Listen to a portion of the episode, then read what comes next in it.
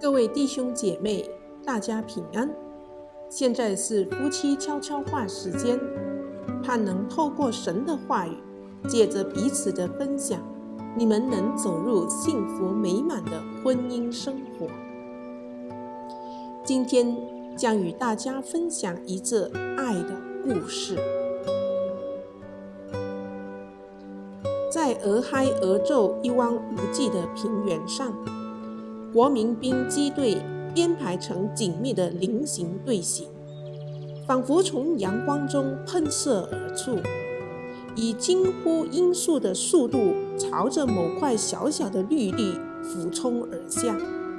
那是一九五八年六月七日的早晨，时间刚过九点，美国空军国民警卫队的精良喷射机队是赖特帕特森空军基地的招牌，其所在地为戴顿城外。华特·威廉斯上校率领平时驻扎于丹佛的军刀机队，正预备召集数把身，而地面上成千上万张脸孔正引颈期盼。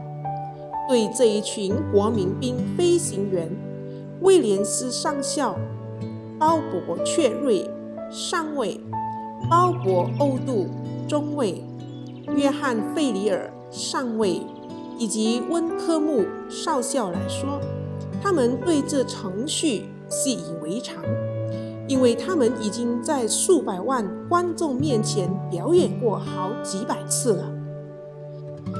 喷射机低空飞过清新翠绿的草原，画出一道道烟线，将狮吼般的引擎噪音远抛在后。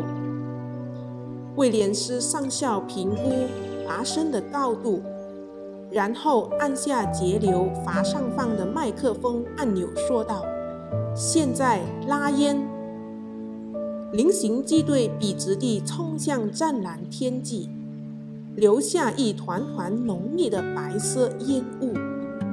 四架飞机在群众们的惊呼声中速地分散开来，旋转着朝四个不同的方位飞去。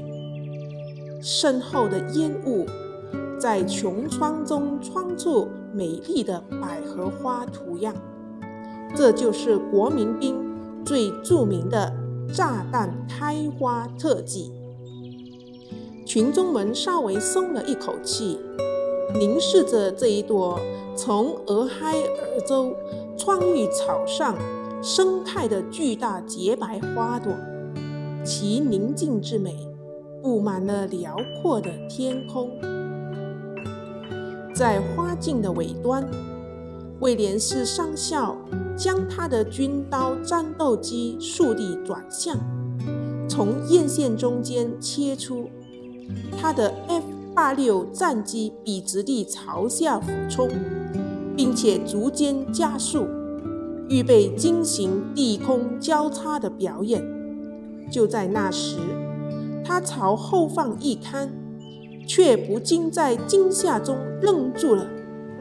远在东边天空另一端的约翰·费里尔，他的飞机正在旋转，他有麻烦了。他的飞机正朝着费伯尔小镇冲去，就在珀特森空军基地的边缘。就在顷刻间，美好的早晨转变为恐怖的梦魇，每个人都看到了，大家都知道事态严重了。其中一架飞机射空了，威廉斯立即将飞机转向，朝着射空的飞机急速追去。他用无线电急切地呼叫：“约翰，跳伞，离开！”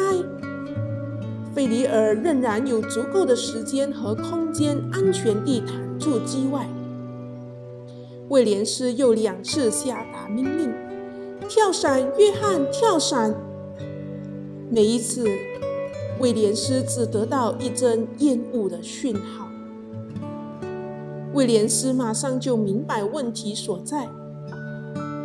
约翰·费里尔无法触及节流法上方的麦克风按钮，因为他的双手正紧拉着完全偏向右方的控制杆。但是排烟按钮位于控制杆上，所以他以唯一可行的方式回答威廉斯。安亚那一个的按钮告诉他，他想他可以控制飞机，不让它坠毁在费伯尔小镇。突然间，一阵可怕的爆炸声震动着地面。接下来，这是一片令人难以忘却的寂静。华特·威廉斯继续透过无线电呼叫着：“约翰，你还在吗？上尉，回答我！”没有任何的回应。温克穆少校和菲里尔一起飞行了许多年，他们曾一同在空军国民兵与联合航空工作过，也曾在韩国一同赴役参战。他是机队中第一个降落的，他急速奔向涉事的现场，希望他们的朋友能生还。然而，他却看到整个地区的人因着眼前触目惊心的景象而颤抖。约翰·费里尔上尉的军刀机在四栋房子之间坠落，就在他们的后院。那是他可以在不伤及任何人的情况下而坠毁的唯一地方。这场爆炸使一位女性及几位孩童跌倒在地，但无人伤亡，除了约翰·菲里尔，他当场死亡。